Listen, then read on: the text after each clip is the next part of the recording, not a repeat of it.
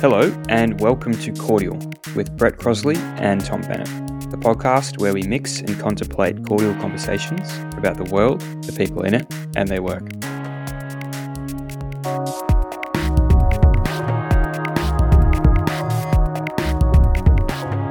Hello, welcome to another episode of the Cordial podcast. Today I am joined by Adam Bumpus. Adam is the co founder and CEO of RedGrid. He is also a senior lecturer at the University of Melbourne, and intriguingly, he is also a voiceover artist. So if you think he sounds familiar, it's probably because he is. Uh, he's done all sorts of ads and interesting voiceover jobs. Prior to his current work, Adam did his PhD at the University of Oxford, and he wrote his thesis on the subject of carbon credits and carbon finance. He looked at their role in community development and poverty alleviation in Latin America. Adam is clearly a very busy guy with a wide breadth in knowledge, skills, and interests, so I'm sure today's discussion is going to be really fun. Welcome to the podcast, Adam. Thank you so much for taking the time to chat. Thanks, Brett. Yes, great to be here. Thanks very much.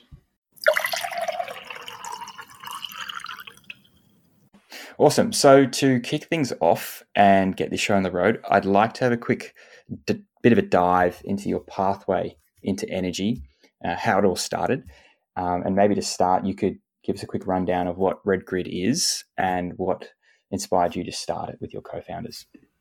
Yeah, sure. Um, thanks, Brett. So, look, I guess starting this company goes all the way back to um, what I what I did when I was a kid, and then and what I did as my undergrad. So, I'll tell you a bit about Red Grid, and then we can go kind of wind the clock back a bit. So, yeah. Um, started RedGrid uh, in 2018, and uh, the idea was to um, create a energy um, software company that's that's really looking at how energy as an ecosystem works.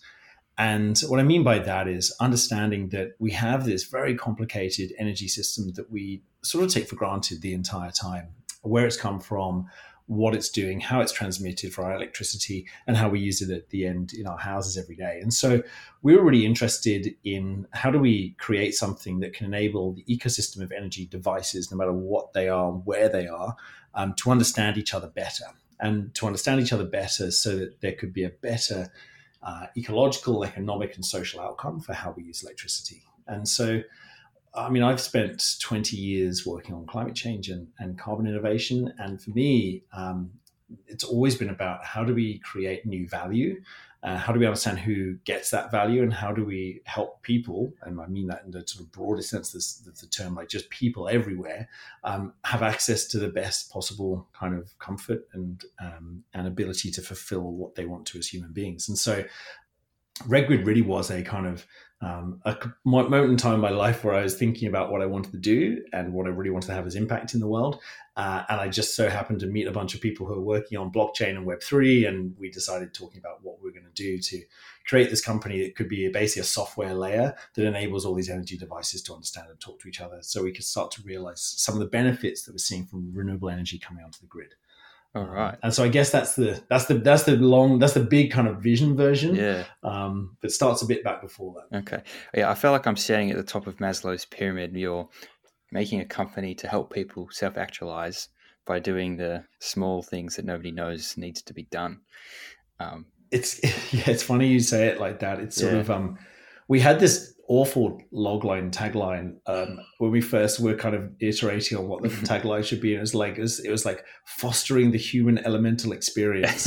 and we we looked back on it the other day. We're like we all laughed because we're like, what on earth does that mean? But we were kind of we were in that kind of space, just like searching for yeah. why we're bothering doing this. Like you know, my mm. co-founders, there's four of us. You know, all of us, and it's not our first rodeo. We've been doing a lot of other things professionally uh, before we started RedGrid, one of our one of our guys still hasn't finished his degree at Melbourne Uni. He's the one who's really young. So, yeah. um, but but all of us were trying to find real value in what we are doing. So, mm. um, I think it is about you know, there's we take for granted that electricity just arrives, and I think we take for granted that actually this is a resource that we're using every second that it's running or working, and we've we've we've got this awesome opportunity now that we have so much solar and so much renewables coming onto the grid. Um, the challenge isn't generation, the challenge is integration. And that's why we feel there's such an important role for software to play in integrating these amazing resources because if we don't integrate it, and I think this is the long and short of it, is Mhm. if we don't integrate renewables effectively and quickly um, and enable more people to benefit from those renewable resources, we are not going to hit our targets anywhere near our targets for, for net zero that we need to achieve um, to stave off the worst parts of climate change. And that's the driver, you know, that underpins all of this. Mhm. Um, and, you know, when you see newspaper clippings, newspaper reports coming out, you know, a month ago in April 2021 of customers going to be charged by the networks to release solar into the grid Yeah. because there's too much solar in certain places, not enough in others. That is precisely the problem that we need to solve. Hmm And we can solve that by creating local mutual credit economies that enable people to use that solar in the very best way. Interesting. Okay, so maybe if you can maybe break it down a, a level more, what you mean by integrate renewables? Do you mean integrate that into your life or integrate it into the grid? How do, how do you mean that? Because that sounds like Yeah. quite an important part of the puzzle. Yeah, it's it's both really. So Okay. we see so what we're building is what something we call a software defined grid and and software defined networks are pretty well known and understood in telcos um, in telecommunications companies and that basically is the ability for software to reroute packages of information at the right times and right places so you don't clog up Mhm. servers you don't clog up routes in the system somewhere else and so it's basically creating lots of local mini economies of information. So we're doing the same thing for energy, lots of local mini economies of energy consumption, production, and gener- and, um, uh, and storage. Mhm. And so um, when I talk about integrating renewables, the challenge we have right now is there are 2.2 million homes with with a power plant on their roof in Australia, and that home pumps electricity back into the grid when it's not being used by that resident that's great, right? That means there's more renewable going into the grid. But the challenge is that the only way that person, that household interacts with the grid is through a retailer that they they have where they pay the electricity and the local poles and wires distributor. Mhm. And that person has no idea what's going on next door to them. And that person doesn't have any idea what's going on next door to them in terms of how much energy is being used. And so the the way that we're doing this is we've got a bunch of siloed tiny houses trying to talk to the grid independently Mhm. and of course they're not talking to it they're just pumping like pumping kind of uh, solar energy back into the grid And hoping for um, the best. unintelligently Mm. exactly and hoping for the best and being only paid a third of what they would be what they have to pay to get that electricity sourced from the grid Okay. so Yeah. it makes no sense, right? So what we need to be doing is consuming that locally, consuming that as much as possible locally, um, and helping form economies around that. So that's the kind of integration into the grid that's important. And you know, there's some great work happening at AEMO to sort of map this. Mhm. Um, our chief operating officer at Red RedGrid also works at AEMO at a high level, and he's you know he's doing they're, they're, they're trying to map this, trying to make this work, and that's great.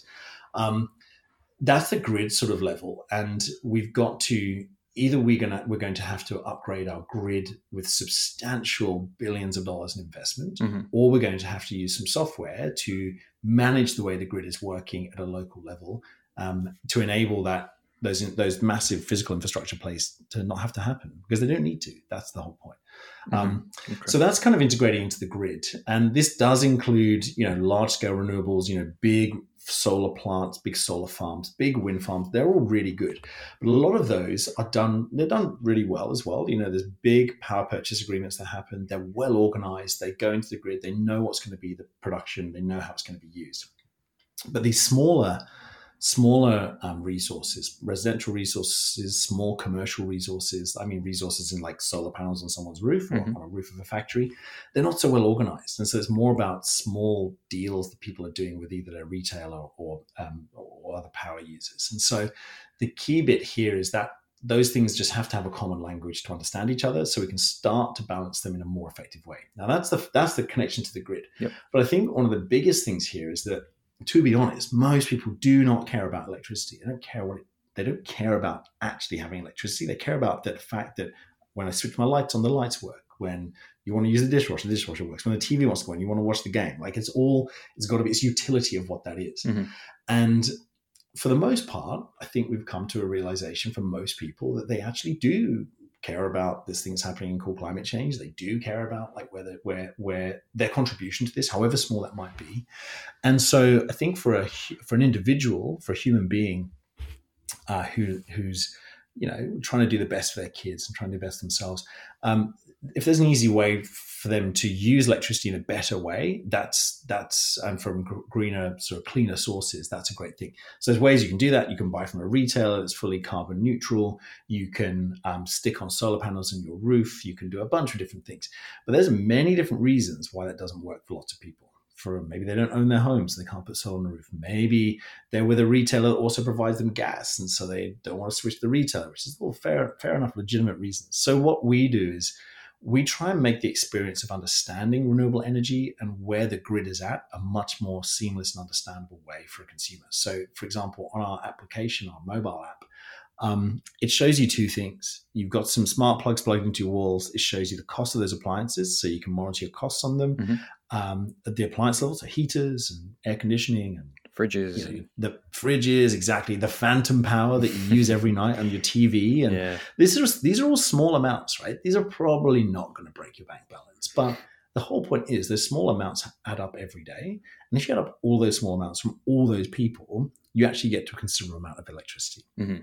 Yeah. And so what we do is we give them some insights on you know how much they're spending on it the day before what it looks like for them but we also tell you no matter who or what retailer you're with we tell you based upon your postcode what is the mix of green electricity happening that day? We give you two simple notifications. First thing in the morning it says hey the greenest time the cleanest time to use electricity today is between 10.30 and 2.30 in the afternoon. Switch on your dishwasher during this time. Switch on your washing between during this time and you're going to use way less carbon than you would if you switch it on as normal at like 6 p.m in the afternoon Mm-hmm. And then we give people a little message that says, hey, it's fossil, peak fossil fuels right now. If you can avoid using some electricity, super cool. Like, that's great. And we give people points for doing that.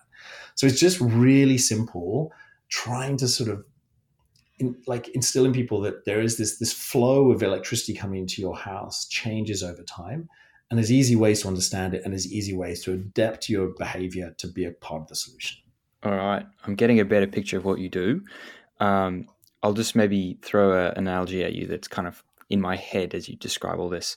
I feel like energy is invisible, uh, which we agree on, uh, but it's almost like our house is very leaky. Um, everything in our mm-hmm. house is constantly leaking a bit of energy out uh, when even when we're not using it or not looking. Um, and if we had a bunch of um, hoses around our house full of water that were leaking, we'd see you know puddles everywhere. Um, but we just don't see that with energy. And I guess what you're doing is helping us see the puddles. I love it. That's a great. That's a great analogy. Yeah, yeah, okay. exactly. It's just trying to make it visible. Trying to make it visible. It's mm-hmm. really nice. And um, I mean, some of the listeners may have seen the film 2040. Um, yeah, big uh, that Damon Gameau did. Yeah, quite popular yeah. last year. Yeah, yeah, awesome. Really great film. Um, the the group they filmed in Bangladesh is Solshare. It's one of our first partners that we did work with back in cool. 2018. They're actually our first project we did work with. Really fantastic guys running an amazing company building mini grids in Bangladesh.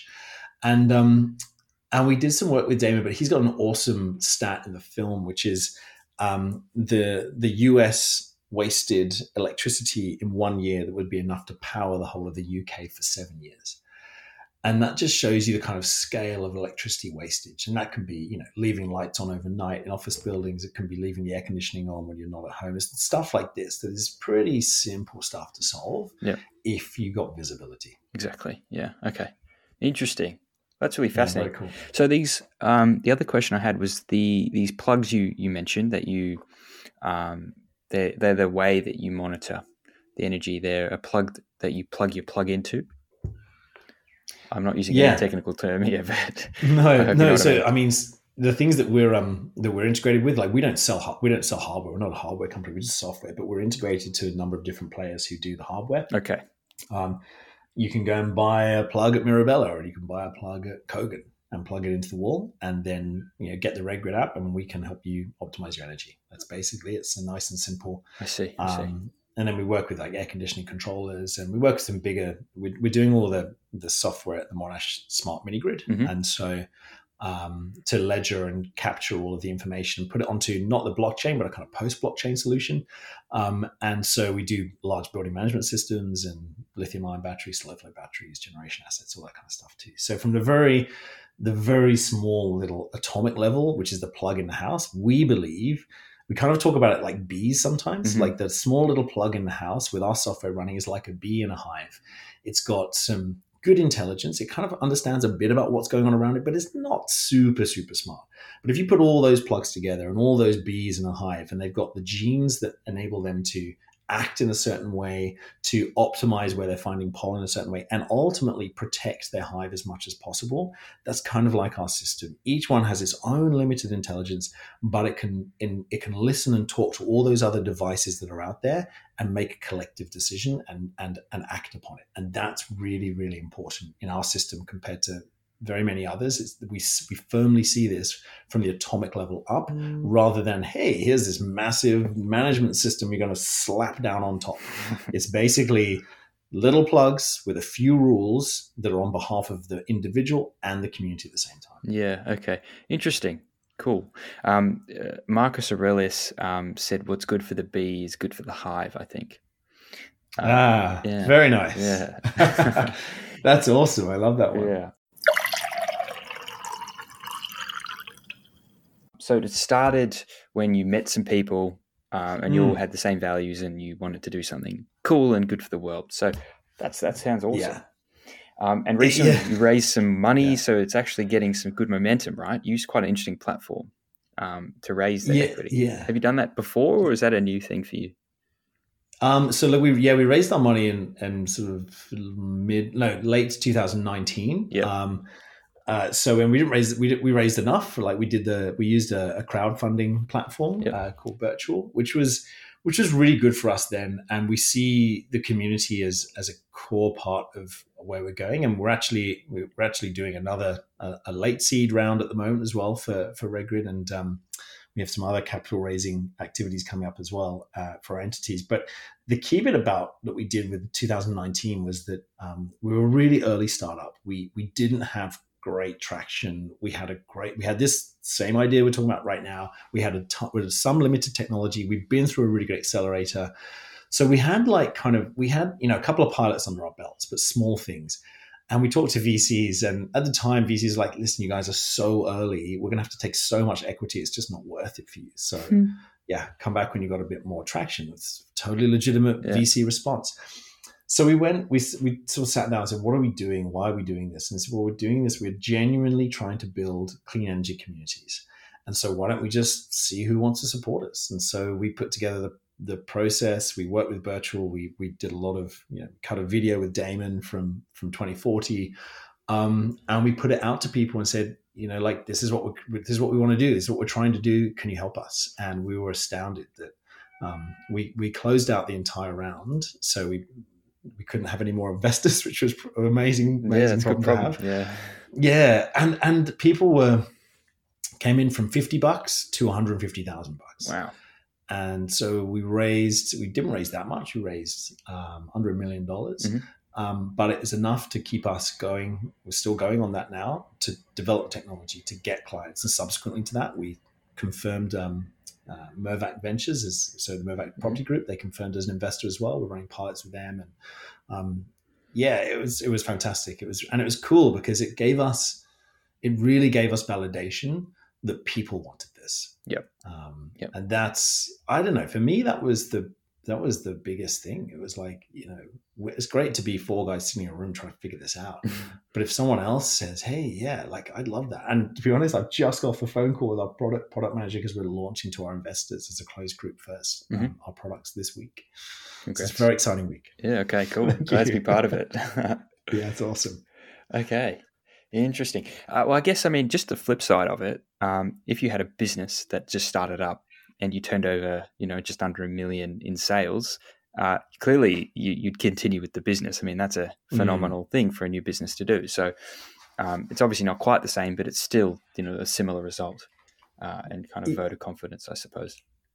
Yeah, voter confidence. It's, it's always the hardest thing in these things is to uh, well to raise money is the number one hard thing, Yeah. and then to to number two is get that product market fit and finding those customers is is really really hard as well. So we're still on that journey. Um, we found some good clients. We, we are making money. Like we we do have revenue. Um, we are still, but we're still in that kind of classic startup phase. We are burning more because we've got to get development done and, and sales out the door. So, um, but it is, you know, like we're we're we're a small company with like a very very big ambition. We've got to taper that down a bit and say, cool, what do we do this month? What do we do next month? What's the next quarter look like? That's how we're running at the moment. Yeah. Okay. Good. All right. Well, it's becoming quite a traditional business with a big new vision, I suppose. Oh, That's right. yeah. Yeah. And we, I mean, look, and we're currently in, a, in another accelerator called the YPO A Plus Accelerator. This is the Young Presidents Organization. It's an international accelerator. okay. We, we they don't take any equity, they don't charge us anything, and it is phenomenal. We're we're in there with um, seven other companies globally, um, and we've got access to these incredible entrepreneurs, people who've already built their businesses and kind of now want to give back, and they are. I mean, this is an incredible asset to us. We are working a heavy workload, and it's on for like five weeks Yeah. but it's working through all the fundamentals of the business. And what we're seeing is that all those things we talked about so long ago and that we wrote and that we that we sold to our investors to come on board are absolutely true. And that's also validation that we're on the right path. We've just had to be flexible and move a little bit. But our philosophy and our approach has been has been right. And I'm very that's a really good validation. Not to say it's not stressful because it is, but it's also really good. Yeah. Excellent. So the the role of um, an accelerator in a new venture, um, I, I feel like it's almost like a a, a secret. Um, uh, that uh, there's so many people start businesses, but how many actually participate in an accelerator? I don't know. Mm. Um, Mm. How, how did you decide that you know an accelerator was something to do? Was it um, you're obviously in the entrepreneurship space at the university, um, Mm. and you you might have interacted with some, but for an average person, why why would an accelerator be someone you, you tap on the shoulder and ask for help from? Yeah, it's a really good question. So, um, so yeah, I mean, I'm a, I'm a senior lecturer at Melbourne Uni in economics still at the moment, and so um, I run a bunch of boot camps for other budding entrepreneurs, not in energy, but across the across the board, Yep. um, because I really accelerator is a way to. To, the, the, one of the big, biggest challenges and biggest things that's shifted from previous kind of ways of doing business to now is that with with technology and exponential change, comes exponential risk in spending too much time trying to figure out the perfect solution to the problem. Mhm. And so in previous years, people would say, Hey, I've, I've spent six months writing this 60 page business plan. Yeah. Um, you know, and now I'm going to sell it to the world. And, you know, it's classic sort of previous IBM of, of the yesteryear, you know, you have a innovation room in a room, in a, literally in a room, and they would come up with stuff and years later it would come out and they would try and sell it. I think that what the cha- what the challenge is right now is that things are moving so quickly that unless you accelerate, unless you get external help early on in the validation of your idea, it's really hard to know what you're onto. hmm So for us, that's exactly how we started at RedGrid. We we um we had some ideas, we met each other, we tried to figure out like what could be interesting, and we applied to accelerators. So we applied to the Melbourne Uni PowerShop Accelerator, and we got into that. We didn't get in. We got in. It came in as a team, but then we formed, found other people who we worked with and come up with a kind of slightly adapted idea. Yep. And we were lucky. We won that accelerator. That was really cool. So that gave us you know, five thousand dollars and the ability to do a bit more. Then we went to another accelerator, got into the Arena Accelerator, Okay. um, and that was super good. And then we got into the Startup Bootcamp Accelerator. So we went through three. The first one was kind of a more of a sort of general hackathon. It wasn't really about RedGrid. The next two were specifically about building the RedGrid business. And the reason they were so important is you've got amazing people around you who get business model canvas, who understand the wider landscape that you're not even thinking about. Yep. And you know, in context of startup bootcamp, you've got energy experts in there as well, questioning you and and access to you know large corporates who may or may not want to do a pilot with you. And so I think it was the accelerator is is part of the one of those things. And you have to, you know, sometimes you give away a bit of equity, sometimes you just give away your time. Um, it's always a, it's always a, a way out. You know, you have to weigh it up in terms of what's the relative benefit for the company. But I have to say, And we we and we've also been approached by lots of accelerators to join them, and lots of them are really really good, but they're just not right for us at this point in time. Okay. So you always have to t- like you know balance it out and think, okay, what's going to be the strategic outcome for my company from this accelerator? Not necessarily if they're going to give you some capital. What is it going to be? The capital helps, but unless it's a seriously fair chunk of change, it's not going to make much of a difference. But if they've got the contacts and the connections, that means you can call them up two years after you're out, and that's exactly how it is for our accelerator. I call up the guys from Start Bootcamp, and I get I get a call with them immediately, and they help me immediately with amazing contacts. Right. Um, that's the value. Mm-hmm. Um, and I think it's for a young entrepreneur or, a group of people with a young company, don't be young in age, but in terms of a young company, I um, you may have a clear winner. You may be just like, hey, this this is knocking out the park. I've already got 17 clients and all paying me enough. I don't even know, need to go to an accelerator. Super cool, awesome. But if you don't have that and you're still trying to find your product market fit, an accelerator is a great way to go. Interesting. Okay, cool. All right. So I've learned a lot just then. Um, so hopefully, lots of people take up your advice. So if you want to um, dip your toes into it, do you just Google accelerators in your area? I suppose. Yeah, look, it's really start? good. To, yeah, I mean, like there's a whole bunch of them out there. It depends on what sector. So it depends on what sector you're in. So if you're in energy, there's lots. If you're in health, there's lots. If you're in fintech, there's lots. So think about what your business does. Is it in one of those kind of key sectors where accelerators work. And it does tend to be like here's the problem accelerators does tend to be a bit software focused. Yeah. Tech. Um, tech, yeah. So that's not always the case. There's fashion accelerators, um, there's hardware accelerators. So the best thing to do is universities often have them. So if you're an alumni of a university, check out that the accelerators they might have there, or the incubators, or um, like hackathon programs. Yep. Uh, Melbourne Uni has the Melbourne Accelerator Program uh, mm-hmm. uh, that as an alum you can apply for. It's also got a bunch of pre accelerators uh, like Velocity, which is like you're not quite ready to go to the full accelerator, but you want to get shaped up a bit. Look for those different opportunities and start with a, like with a low cost version. What I mean by that is go to a weekend hackathon and take your ideas. And there's lots of open free hackathons that you can go to, often run by universities um, or by groups like Climate-KIC does one as well for climate kit for climate work, climate sort of um, solutions, mm. and just try and go to a hackathon or go to a boot camp, and it gets you to dip your toe in the water for understanding what it's like to be an entrepreneur because they're pretty intense. They normally last a couple of days. And you get in there, you meet a bunch of new people, and you come in with maybe a you know kernel of an idea, and you come out a day and a half, two days later with a pitch that you could take to an investor. Mm. It's intense, a big box, but it gives you that kind of yeah, it is, and it becomes some popcorn exactly, and hopefully it's popcorn that you're yeah, going you to eat while watching an amazing movie. you know, it's like that's the plan, and you never know, and that's where it starts. You just sort of take a take a leap um, and give it a go, and and so check the universities is a really good way. The cities, you know, the city of Melbourne does this, a bunch of cities do it, um, mm-hmm. and just see. So figure out the sector, Google energy accelerators, Google you know health accelerators. Look for universities that are doing, and check out like councils and cities that are looking to do it. Okay, cool. All right, heaps of food for thought. Another pun. Okay. Um, yes. Moving right along, I know we've got um, limited time. So um, the next thing I'd like to ask you about is your career broadly. So obviously, Red Grid's your your latest big venture. It's big and exciting, and you know things are moving with it. Um, were you one of those people, you know, straight out of high school, you knew exactly what you're going to do and you just jumped on the bus and away you went? Or has it been a jagged, um, topsy turvy experience for you?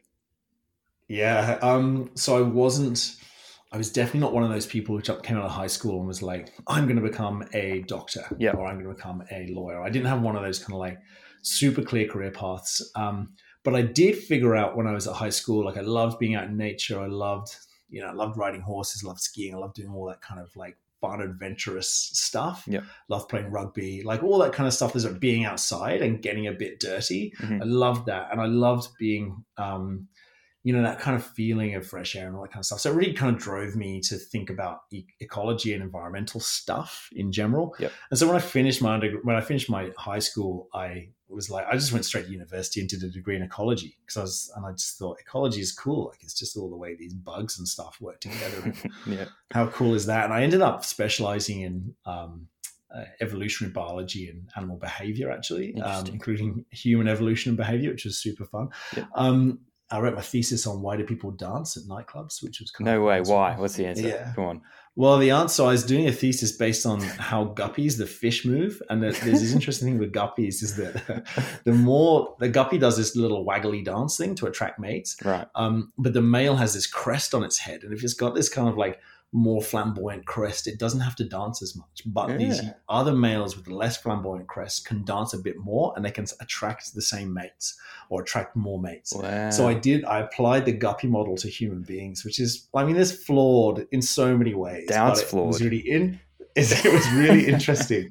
We basically took like, um, and I had a bunch of research assistants with me. We basically went to the same campus nightclub the same like same night for weeks on end hmm. and basically categorized how much people were dancing using certain movements per per minute. And then we asked and then we categorized like we did a scale of how like objectively attractive these people could be con- seen to be by asking a number of people that night and ranking them as ter- and, and then asking random people which one they found more attractive. And what was really interesting and then according to their dancing level Yeah. and so what was really interesting we found with this is that um, for guys it didn't make much of a difference like it was just like and and people only found they found them attractive like whether it was a good looking dude they found him really attractive not such a good looking dude didn't find so attractive didn't really matter how much they were dancing um, but for girls, it was really interesting, and this is this is a study that was done 20 years ago, right? It's, it's it was an undergrad thesis, so I'm in no way saying this is true or not. But for girls, it was really interesting. Like the the the the level five most attractive girls, like they person said, yeah, that's the most attractive person. But interesting between three and four is that females dancing at a level, uh, uh, dancing at, at a um, more appropriate rate uh, than uh, and being an attractive level three can actually outcompete an attractiveness level four who's not dancing at an appropriate rate. I see. So what I mean by that is that you can, uh, in this context, in this one thing in England, in a nightclub over a number of weeks in a very small sample size, there was the ability for people to use their dancing to outcompete a more good-looking mate.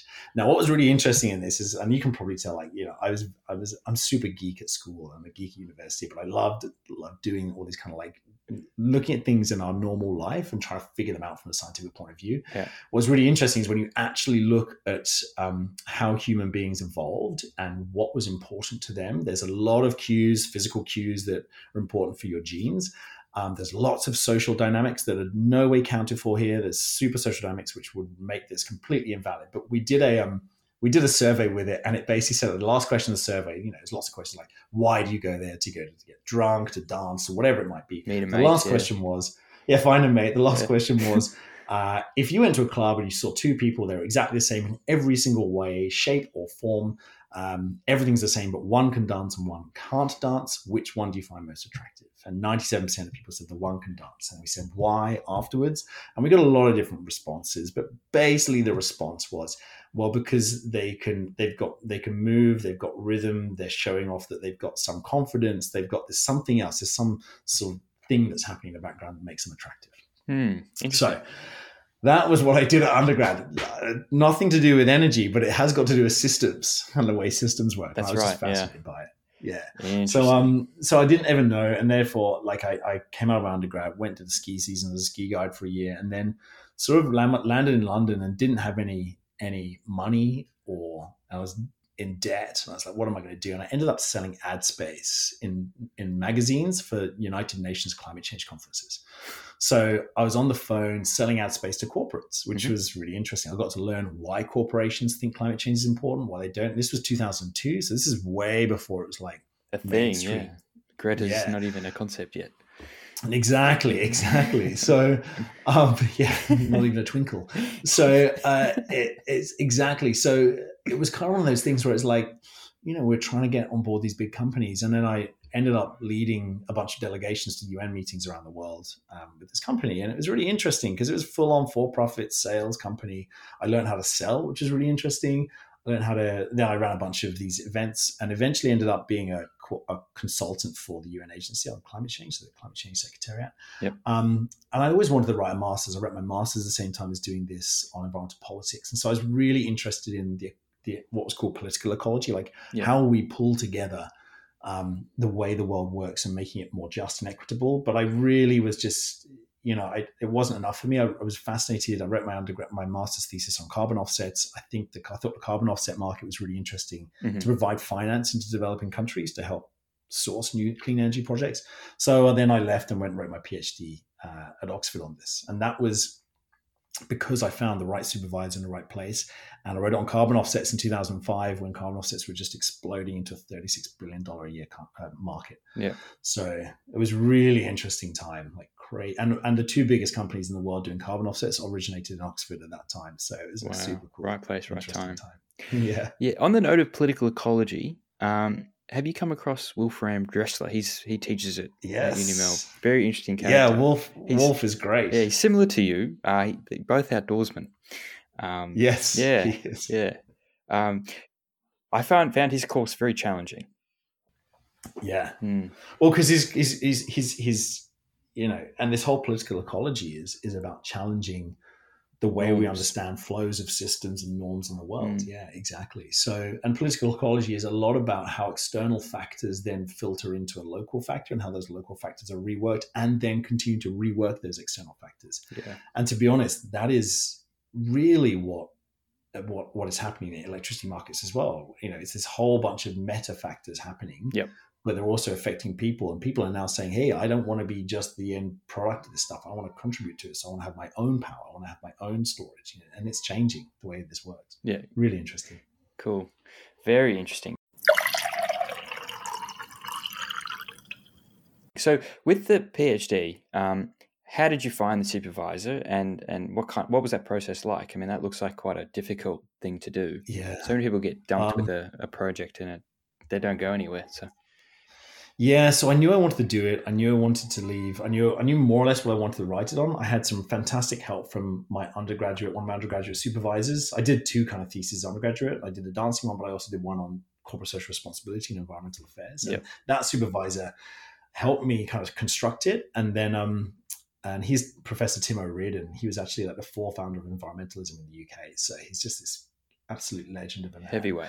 Who heavyweight He was the principal advisor to the UK government for the 2002 Summit World, World Summit on Sustainable Development. And so I was actually met him in Johannesburg at the conference when I was doing my selling the magazines, and we had dinner. And I was like, "This is awesome!" Wild. So anyway, how do you find the person you um? I had this idea, so I shipped it around and basically tried to find funding for it and mm-hmm. find supervisors. So I'd look for supervisor who'd written on similar stuff to me. I'd email them, "Hey, I want to do this PhD." Here's the key bit. Always email a specific supervisor in, in the email. If anyone who wants to do this and write in two paragraphs why they are the right supervisor for you and why you want to study with them. I get so many emails. Dear sir i want to be your phd student. Please sign this form so i can get funding.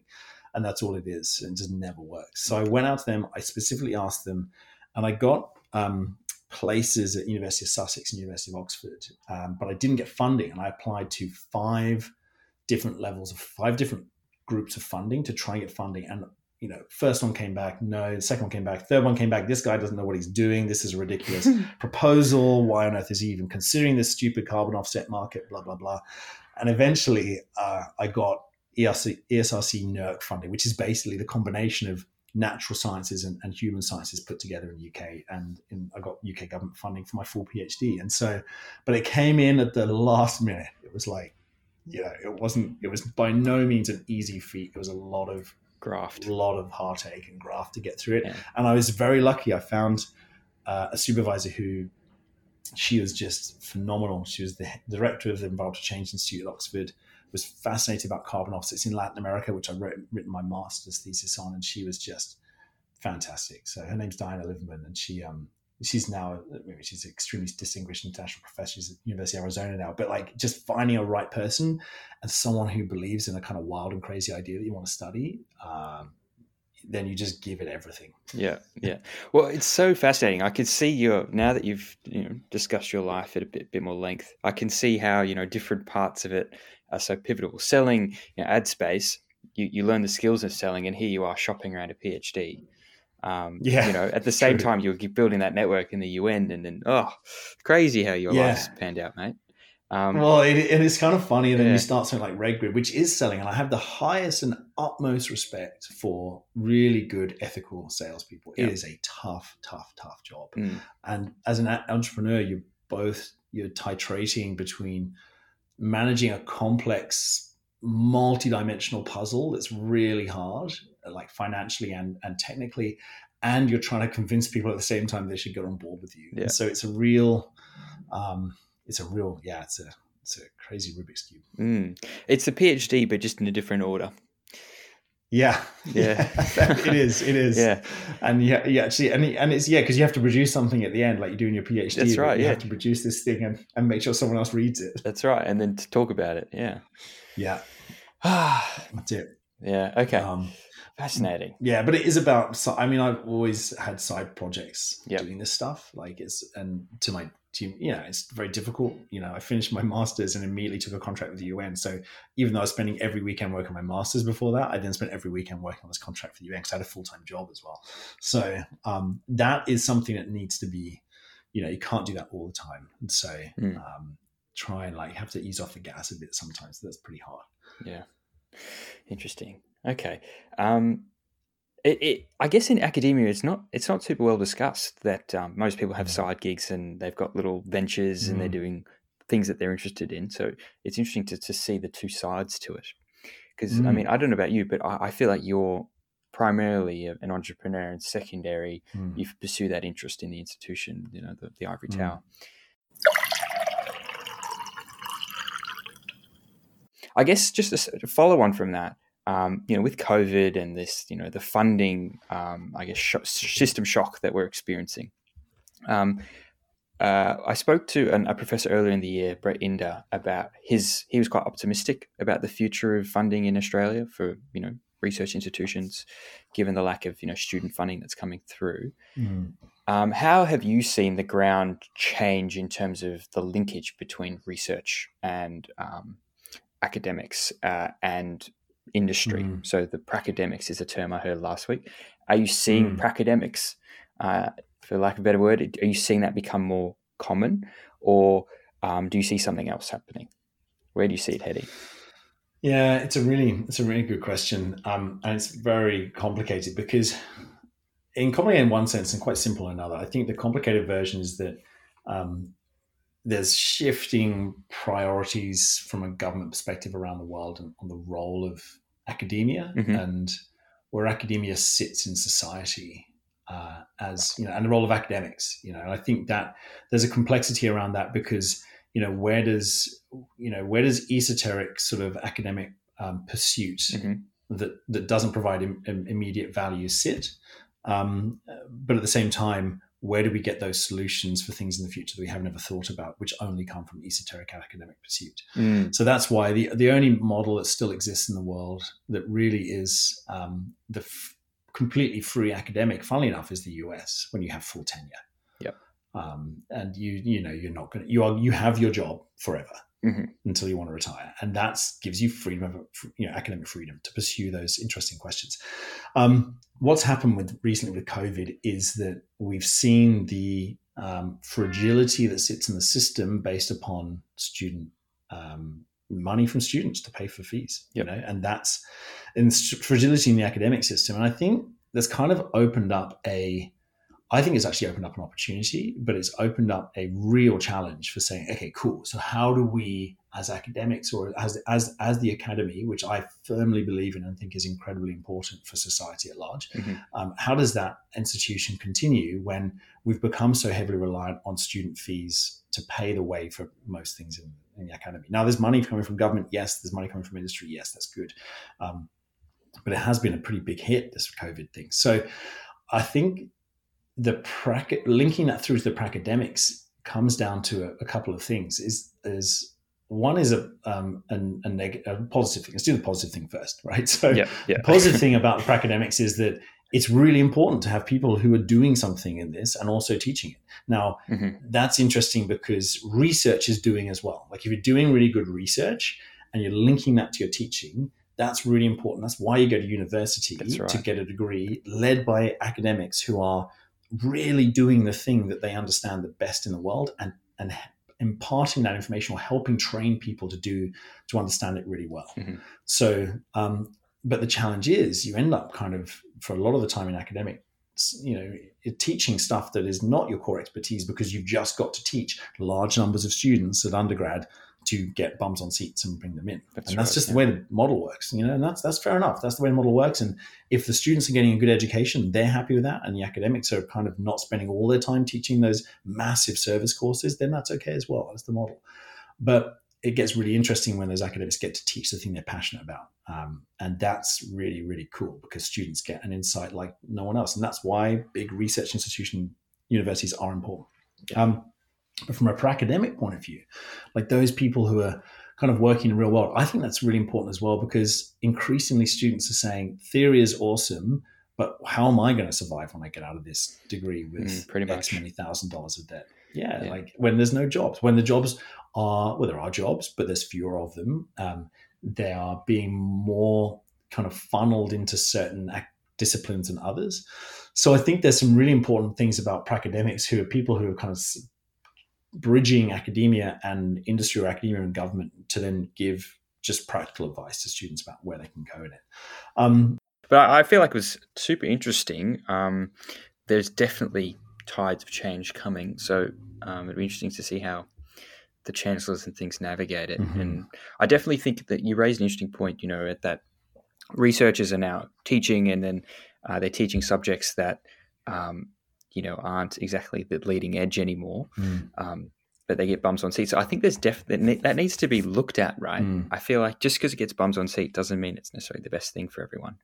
Yeah, agreed, agreed. Yeah. And there's and uh, everyone involved, everyone involved, yeah. and like, what do students need mm. from their education at that at that level? Um, yeah, in, in the context I, of AI, in the context of everything that's happening in the in the economy. Exactly, exactly. Mm.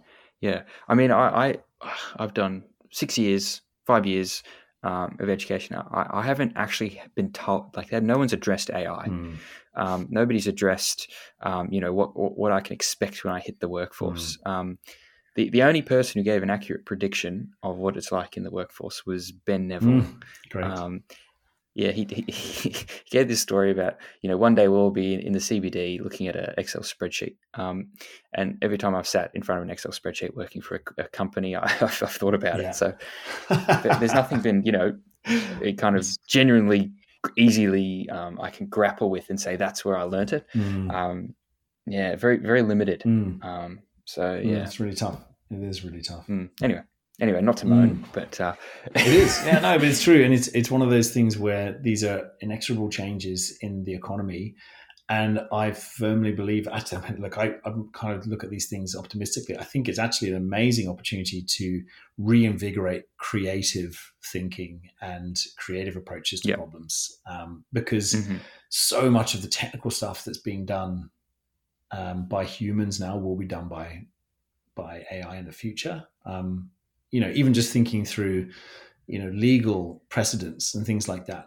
You know, like the fact that there's so much information that's digitized that you can have, you know, you can have um, the ability to source that information so much faster, so people can make decisions in a legal context is is going to be phenomenal. That just get yeah, that, but that means that frees up people to think about other things they might like to do, creative things, creative pursuits that also have value. I mean, look at what's happening in NFTs, so non fungible tokens crazy amounts the of art stuff. Yeah, crazy amounts of money now being generated just for the artist or yep. you know, a small commission from a platform. But it's like those kind of things we never have seen that even three years ago. That and it's because creativity is valued. And I think that's that's like Winston Churchill said during the Second World War. He increased the funding to the arts, and people had lost their minds. Why are you we're in the middle of a war? Why increasing funding to the arts? And he said, because if we don't increase, if we don't have the arts, then what are we fighting for? And mm. I love that yeah. approach. That, That's great. Yeah, yeah, there is a there is a much more human and bigger thing that we need to do here than just crunch numbers, um, and that's the thing that actually drives us. Yeah. Well, that's a fantastic note to leave it on. I think it's very hopeful, optimistic, and probably cuts through it all of why we do anything at all. Ah, thank you, Brett. Yeah. Okay. Well, thanks so much, Adam. Um, I've learnt a lot, um, and I feel like there's a lot of really interesting tidbits that anyone can really have a listen and take anything that they're interested in and run with it. Um, so hopefully we get all sorts of cool things and people doing interesting things as a result. So, um, so thank you again, and um, we'll be in touch. Pleasure. Thanks, Brett. Really, really enjoyed it. Excellent. Thanks, Adam. All right, Tommy, what do you reckon? Mate, loved it. I do have a couple of questions though. Yeah, far Uh, away. Just want to know if you can explain a little bit about how they monetize and how they're able to make money. I just didn't quite understand where where they get their revenue from. Um, yeah, that's a great question. So I think he, he mentioned that he's got an app um, that kind of consumers, householders would would download and yeah. link up to their smart box. Uh, but what, the way I understood is that they would apply this software to people who are generating electricity. So think of it. He used the example of Monash University. They've got heaps of solar panels. Um, they've got quite a sophisticated system, albeit very small. They they couldn't power, you know, an entire grid or community, but they're powering their entire campus. So I think what he's doing is he's applying the software to that level of application, helping them work out what buildings, what um, units in what buildings are using what energy at what time, so that they can use their energy more efficiently and also um, figure out where the leaks are, essentially Right. um, in their in their kind of they're generating all this energy, but how do you effectively use it and store it and make sure that it's used in the right place at the right time? So it's that that kind of element. He's helping uh, smaller scale energy production energy, energy producers to most effectively use that energy. So I think that's where they're making money. They'll he'll sell the software as a service in that application, Right. and Yeah, then yeah, and. I suppose his team would implement it, monitor it, and help help whoever the client is get the most out of it. Yeah, okay. Um, I will caveat there. I've got no idea. I, that, that's what Right. I, I, I imagined and how I understood it. But um, whether that's actually true, I don't know. Yeah, Yeah. I, I, just listening to you guys have a chat, great chat. Mm. Just well done, by the way. Um, but yeah, I was just a little bit confused, or not maybe not On the model. but just a little bit. Yeah, yeah, yeah. Yep. Because um, it seems like they they have a fair bit of backing behind them, but um, yeah, I was just curious as to how they're they're making that revenue. So yeah, so they're they're they're getting out and into the market and applying the technology. And I guess as you apply it, you start to to see the value in it, and then you can start selling it as a service or monetizing other in other ways that you didn't previously, I guess, consider. Yeah, for sure. On the technology note, uh, Mm. post blockchain technology. I know. I mean, I know a little bit about blockchain, but Yeah. what are the? Uh, Post I, I probably don't know enough. I don't know. I mean, do you put do you pop it in an Oz Post box?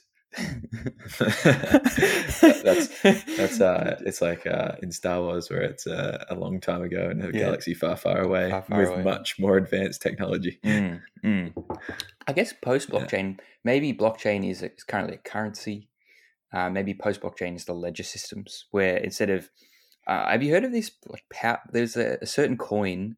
I'm not very big in the coins, mind you. I'm a bit of a layman here, but yeah, neither have I. th- there's some sort of coin that they're making specifically for energy. So an energy producer, by producing energy, earns the coin. So if you're a householder or a large corporate energy producer, you earn this coin by producing energy, and then you can buy back energy with that coin.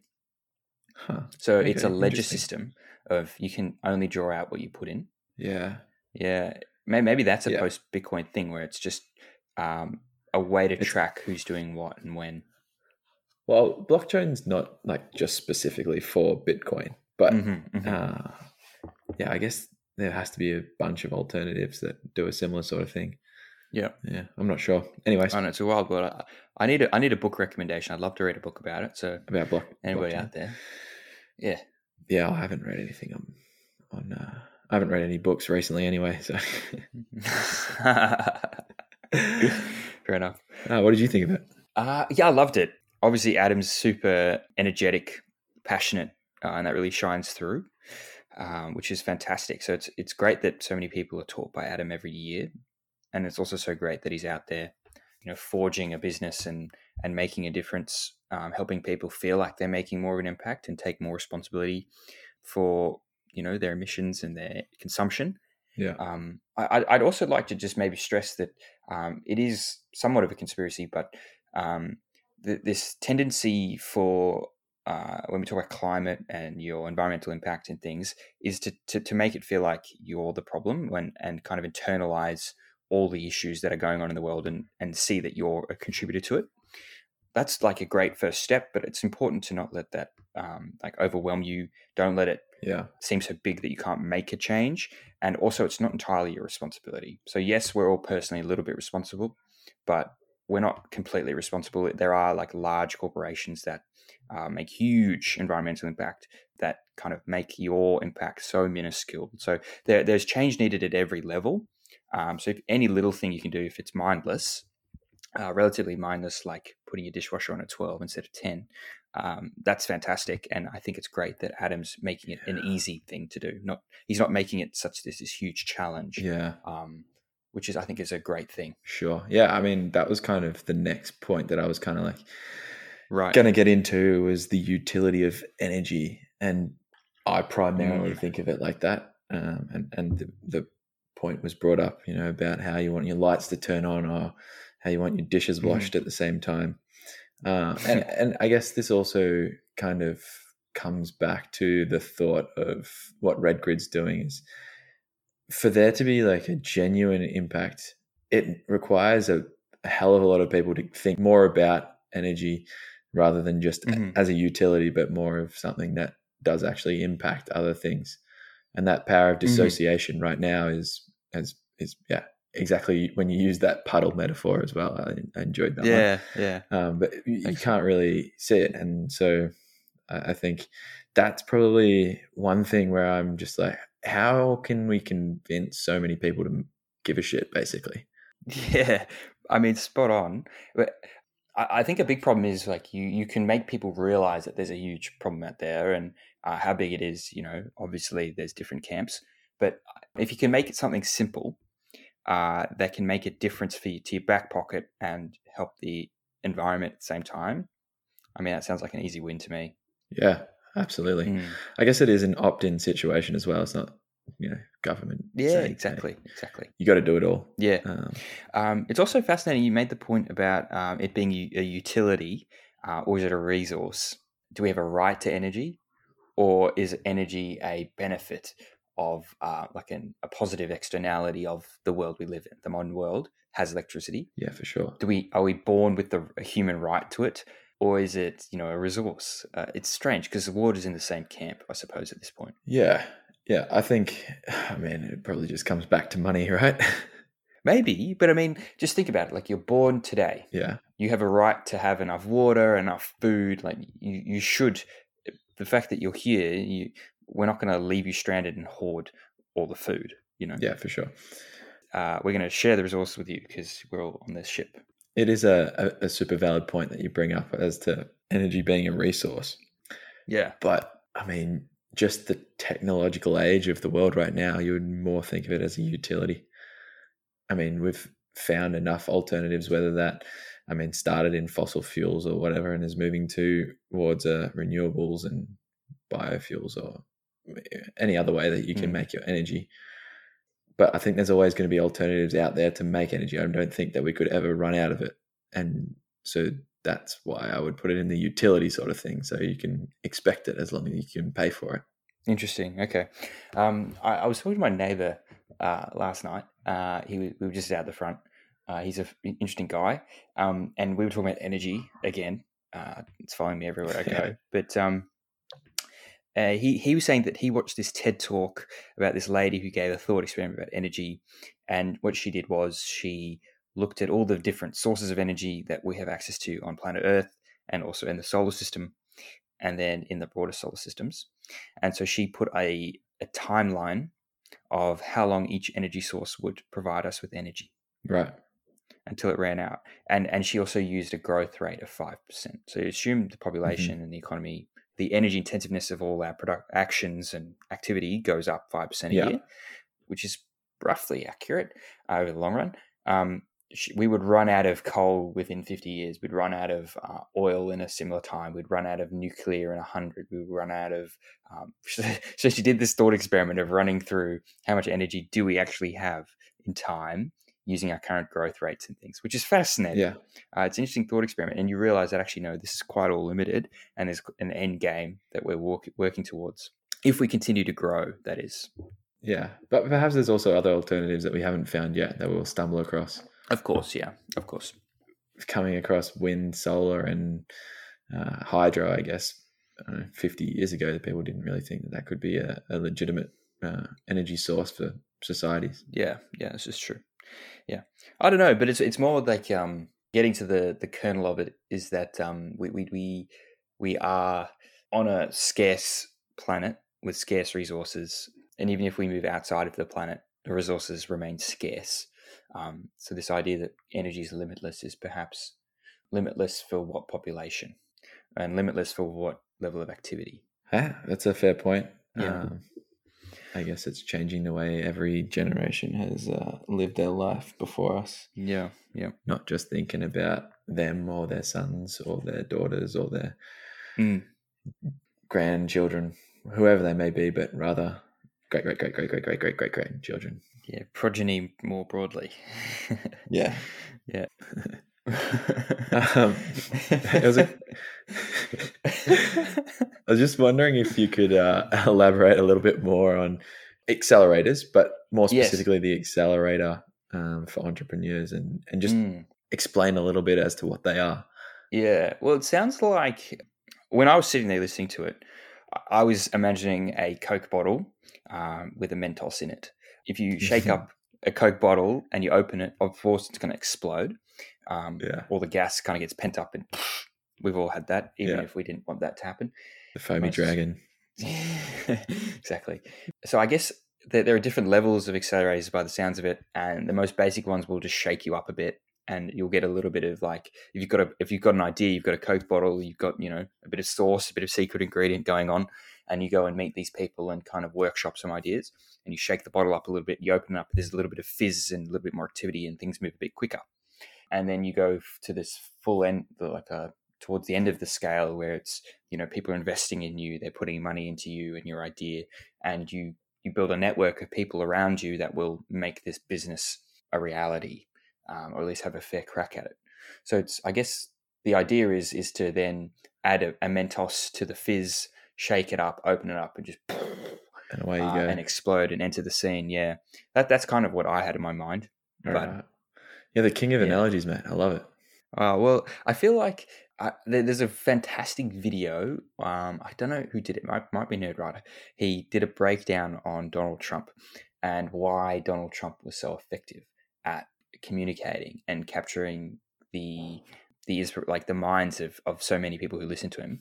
It's because when he spoke, he would use very targeted language that would make you see um, something in your mind that he was talking about. Yeah. So he huge, big, big, uh, like th- words like that would make you visualize certain things. Onomatopoeia sort of situation.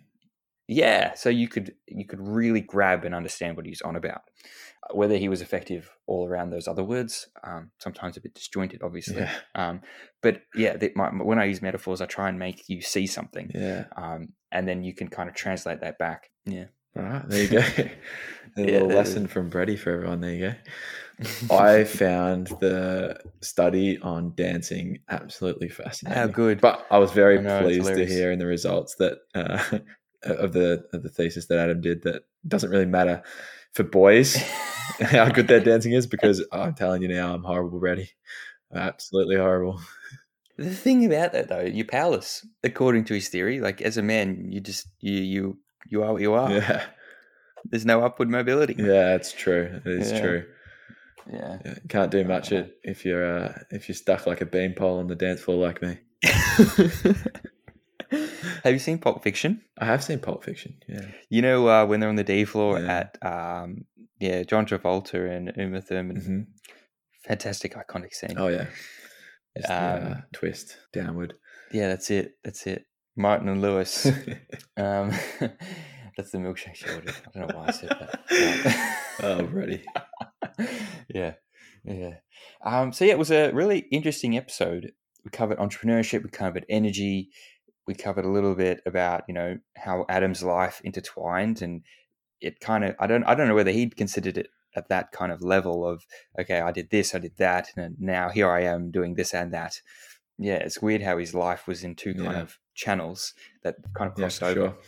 I think another thing that he brought up, Mm. which was common throughout everything, was meeting people, networking in communities, and just the Yep. power that that has in him being able to create something that's impactful. Yep. From the point of view that when he's trying to build it, he has a network and a community around him helping him to do that. What he's trying to impact is a community Mhm. and the people around him and I guess it's kind of a, a mentality about bettering all, not just one. Yeah, yeah, it's it's interesting that um, the importance of people and and um, it's it's great to have an idea, but if there's no one else with you or there's no one else that you can help with it, it's kind of what is it all for? That's a good question. Mm. It's a very good question. Anyways, Awesome. Well, um, so another great episode, Tom. That's episode nine. happy days. Yeah, double digits soon. Oh, I'll be writing home about that. Um, yeah, it'd be nice to get there. yeah, it will be. Uh, and then, Triple digits is far away. yeah, the big 100. Yeah. Uh, yeah, one day we'll get there. Think about that in a couple of years. Yeah, or not even, who knows. So, in the next couple of weeks, I'm going to be interviewing a another guest um, Fantastic. about about energy again. Hopefully, I'll get one in before that. Yeah, we'll see. Hopefully, we do get get a bit of a break from all this energy talk. Um, we love it though. yeah, we do, we do secretly. Um, I mean, we love coffee, Tom, and that's just energy in a bean, isn't it? Yep. Bang. Got it. Love that. There's your analogy coming back again. mate. Yeah, got you. yeah, so it'll be interesting to see what the next couple of weeks look like. So keep, keep stay tuned, um, and also keep checking out that cordial concentrate episodes. Tom is doing wonders keeping that under 15 minutes, so um, they're great for little drives to work. Tell you what, Brady, the content we come up with, it's tough stuff to fit it all in 15 minutes. I bet, mate. You just can't keep us uh, can't keep us quiet, can you? No, no, you won't. You won't shut us up. Alrighty, mate. Excellent. All right, we'll talk soon. Sounds gravy. Ciao. Have a good one, man. Ciao. Thank you for listening to this episode of Cordial. We will be back next time with a brand new guest to mix and contemplate more cordial conversations about the world, the people in it, and their work. If you happen to be enjoying our dulcet tones, listen to more cordial conversations on all major platforms like Spotify and Apple Podcasts. If you still can't get enough of us, check out our website and Instagram. Both are at cordial.live. The links will be in the description.